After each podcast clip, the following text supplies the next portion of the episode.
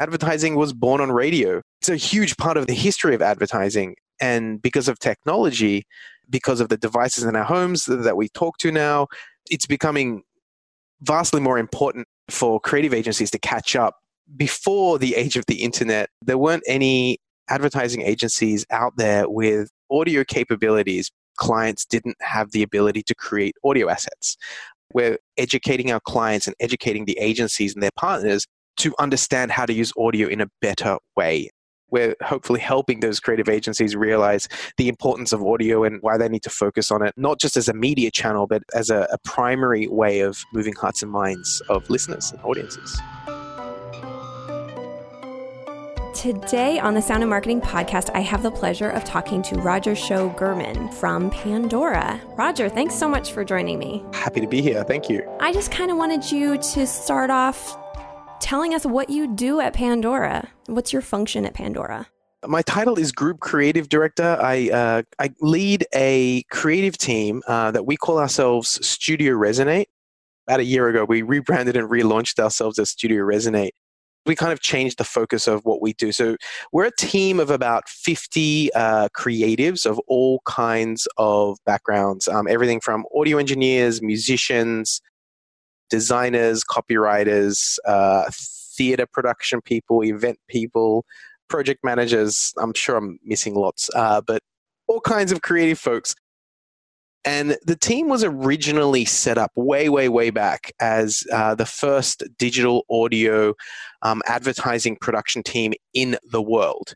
Um, if you may recall, Pandora was technically the first uh, music streaming platform all the way back. And when they decided to switch on the advertising uh, function, a peculiar thing that they realized was uh, there weren't any advertising agencies out there with with audio capabilities because as you probably know or if you don't know before the age of the internet basically the way uh, advertising production worked was if it was you know if it was television a lot of the production would be done at the television network. If it was radio you would get the radio DJ available that day to record your spot. It was all produced by the radio station. Um, now that we live in a day and age where clients can build their own creative or the agency can build their own creative, it seems kind of silly because we have all kinds of uh, different formats that we can build to. But at the time when Pandora launched, they needed to build out their own audio production team because clients didn't have the ability to create audio assets with this brand new ad format of, of digital audio, we put together a small team to produce uh, audio spots, and that grew over time to to today. When we looked at the numbers last year, we had produced somewhere around six hundred to seven hundred thousand audio spots since we were counting. I think the number's actually much higher than that, but that's the ones that we actually had numbers for. And as you know, we're a data company, so we have all kinds of interesting data on all of those spots that we put together. So we have uh, interesting things on what kind of uh, voices um, resonate with what kind of audiences, you know, what uh, drives them to have an emotional reaction, what drives them to um, have uh, immediate reaction to tap on a screen, to purchase something, that kind of thing. What we decided to do last year was we realized that armed with all this information, we were making a lot of recommendations and we weren't really functioning as just a production team anymore. We were really functioning something more like an agency, but an agency that really focuses on audio and not just from an audio production quality perspective, but from a psychological perspective. How does audio affect us on a psychological level? How do we move hearts and minds with audio? And since I believe that we're in this place right now, I think we're in a bit of an audio renaissance. I think the, the medium and the format of audio is regaining its place in our psyche and, and through our consumption habits that I think that it was important for us to rebrand ourselves as a, a, creative consultancy. Because I think what a lot of the work that we realized we needed to do, it wasn't just about creating great spots, but it was about educating our clients and educating the agencies and their partners to understand how to use audio in a better way and that is that's so that's my passion and that's the reason i decided um, that we needed to change the focus of the team from a advertising production team to a creative consultancy the important thing for people that are listening to realize is that you can start up a production company and produce tons of stuff. But if your clients don't fully understand how to message through that outlet, through that platform, you're going to look bad. The production company is going to look bad because if they're doing it all themselves, it's going to be off of the old format, off of the broadcast commercial standards, which do not work for streaming and for online digital platforms. So it makes complete sense that you guys switched from production to an agency because you guys have the insight and you have the analytics, but you also have, as you spoke earlier, you have a hodgepodge of people working for you that understand the nuances in very different ways. Yeah, yeah, absolutely. I think one of the interesting things that we've noticed and, and kind of struggled with sometimes is when we'd have you know a great idea for a campaign for a client that would be an audio based campaign. And we'd, we'd pitch it to them and they'll think it's great. And then they'll decide that they want to work with their you know agency of record to build that out. They'll often go to their agency and their agency will be like hey that's a cool idea. Um, we don't really do audio. Mm-hmm. um, you know and, or they'll just want to uh, send it out to their music production house that they, they work with who are great at doing jingles but that's that's you know what they focus on. One of the things i think that's happened over the past 50 or so years is that advertising agencies basically became film production houses or TV production houses. Mm-hmm. That's what mm-hmm. they, they work on. If you look at the all the most awarded creative agencies in the world, they make great short films. Um, that is the language that they understand. Um, and I think it's kind of ironic because advertising was born on radio.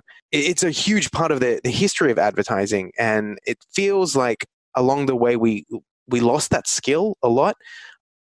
And because of technology, because of the devices in our homes that we talk to now, it's it's becoming vastly more important, and it's it's it's important for creative agencies to catch up.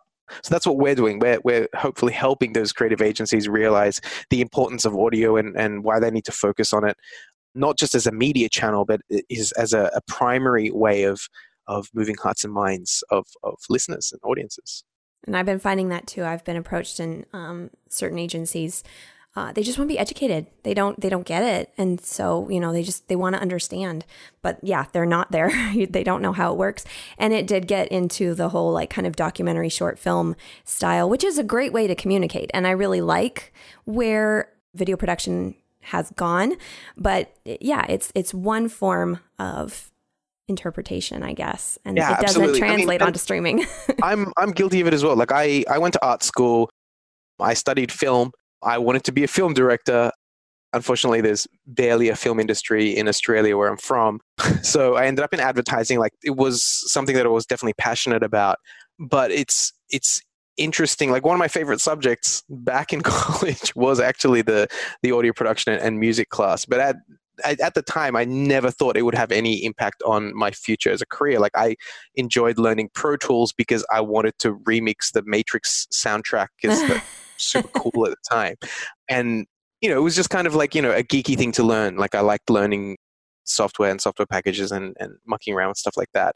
My whole career, I've spent in advertising agencies, usually making TV ads, but now I've come back to doing audio, and I, I, I really think this is the most exciting place to be right now. When you think about, you know, short film type work, is great for, for YouTube pre rolls, and it's you know there's plenty of formats for television style um, ads to to still run. But if you think about like people's consumption habits and especially like i know like tv's you know, netflix and streaming video is way up at the moment but when you think about how we're going to move into the future how we're going to uh, start interacting with products with with brands there's going to be this is already this whole new space of having to interact with a product service or brand without a screen. Like you really think we're going to be using different banking apps for each different bank just to be able to transfer money from one place to another in a couple of years time like i highly doubt it you know it, everything's going to start moving to a screenless situation you'll be able to tell alexa or your google assistant to do something for you and it will just happen which is great but where's did you hear that? I Alexa did. just responded to me. I was just thinking about that. I'm like, good thing that my Alexa's out there. Wait, fun, Alexa responded to an Alexa ad when we were watching something on the projector last you night. Know, that was pretty we get requests from clients like that all the time. Like they always want to do the whole like trigger uh-huh. trigger the voice assistant to, to do something funny to subvert because that's exciting now right it's exciting right. to play with the smart speakers total tangent um, i have a three year old take a guess what my my son's first word was alexa oh yeah. no oh no and it was like way like it was a long time before he got to mama and papa. It was like oh no I think the third word was was like optimus prime which is but first word was was alexa. And uh, creepy too because even with the baby voice it still responded right, right. The, the light came up and i was just like this is amazing and terrifying at the same time. Um, but you know brands need to be able to represent themselves in a screenless environment brands like mastercard who have really forward thinking and they really realize that like the future of their product isn't even physical.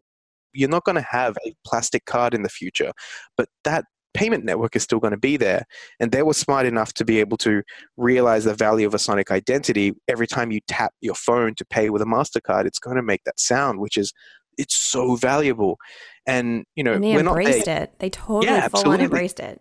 And it's going to be a long time before every single point of sale system in the world is is going to be able to do that. Like it's a huge, ambitious undertaking. Mm-hmm. Um, but by the time we get there, they would have played that sound to everyone so many times that you will have recognized it. Like I can't stress enough. Like the, the time is is now for for brands to go out and stake their claim in the sonic space because otherwise it's going to take a long time to catch up. And catching up, I think, in audio is going to be harder than it is with other mediums. There's a lot more restrictions around what you can and can't do with audio, and and you have that benefit if you start early of time. You know, you think about things like the Intel dun dun dun dun sound that everyone mm-hmm. recognizes. Is like everyone recognizes it because they've heard it a hundred thousand times in their life. Any of the insurance companies oh, nationwide, oh, yeah. Mm-hmm. Uh, Nationwide is a good one, isn't it? But um, of the one we, we we play Sonic Bingo in a lot of our presentations where we play different Sonic identities and we get people to call out if they recognize it. So oh, I like that. It's really fun. It's really fun. And then the the hidden the trick one in there is I put up the logo for farmers, and mm. but I don't mm. play the sound. And then I go, this one I'm going to get you guys to sing, and without fail, there's always someone in the room that can sing it. There's one time I had 150 people in the room and they sang it in unison. Oh my gosh. And I was just like, this, like, I, it's amazing. It's insurance. It's insurance. Uh huh. Yeah. The, the Geico duck. It's yes. not even it's not even tonal really. It's just a voice. Yep. And I was just thinking about this the other day was like as long as they put that duck in the commercial and it Aflac. says Aflac, that commercial can be anything. That yeah. commercial could be serious, it could be silly, it's mostly silly, but like anything. And it doesn't even have to do with their brand. You hear it and you know what it is, and that's all that you need. It's a powerful, powerful thing.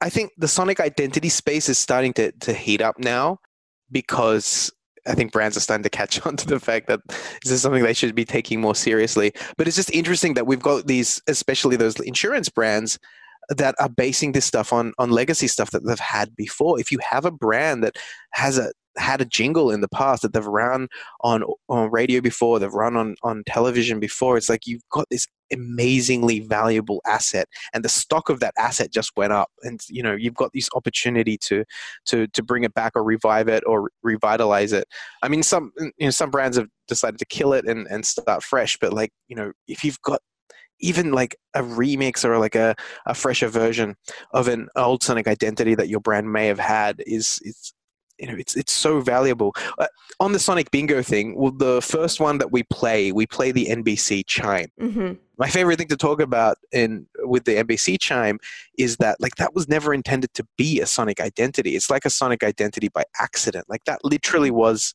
a physical chime that they used to ring on the radio just to let them know that there was a news broadcast about to happen. You know the story about the that's a three note chime, but you know there's a four note version. Oh really? No, yeah, I didn't know that. Four note version that they only used to do during the war, and it was a secret message to let the local broadcasters know that there was some new news coming in from the front line. Wow, that's cool. That cool? Oh, Isn't that oh, cool? I love learning things like that. Thank you. There was something that I saw. I think, uh, well, I think Pandora posted it, but it was talking about Hasbro and how Yes. they're working on playlists for their board games. Yes. First off, awesome. This is Right. like ultimate ultimate timing to do something like this.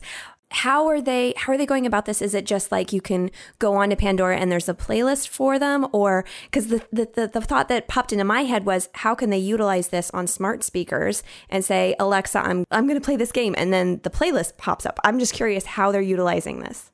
Well, you can. So if you already have Pandora on your smart speaker, which actually is a huge percentage of listeners, I think we Pandora is still the number one music service on Google devices and probably number two on on Alexa devices because obviously Amazon prioritizes their own one. Sure. They'd be Um, stupid not to. Yeah.